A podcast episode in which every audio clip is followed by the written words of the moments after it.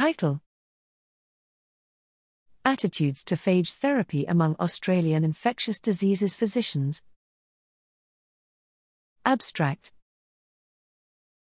Due to the rise in antimicrobial resistance, AMR, there has been an increased interest in phage therapy to treat multi drug resistant infections. In Australia, phage therapy is predominantly used in small clinical studies or for compassionate use, however, despite its potential expansion in modern medicine, the perception of phage therapy among medical professionals remains largely unknown. Therefore, we conducted a national survey of Australian infectious diseases and clinical microbiology advanced trainees and specialists to assess their knowledge, areas of interest, and concerns around the use of phage therapy in clinical practice in Australia. Our survey received 92 responses from infectious diseases and clinical microbiology professionals across all states of Australia.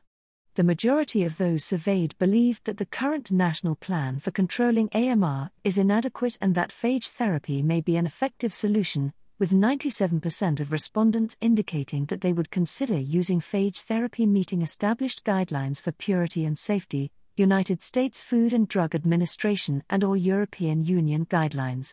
The respondents indicated a preference for bespoke therapy, with gram-negative pathogens highlighted as priority targets.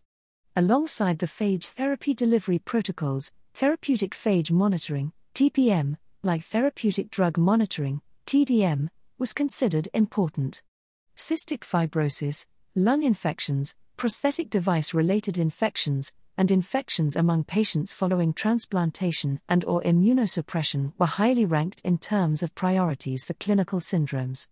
Accessibility was highlighted as a barrier to phage therapy, specifically timely access, 72%, and logistics of phage procurement and administration, 70%.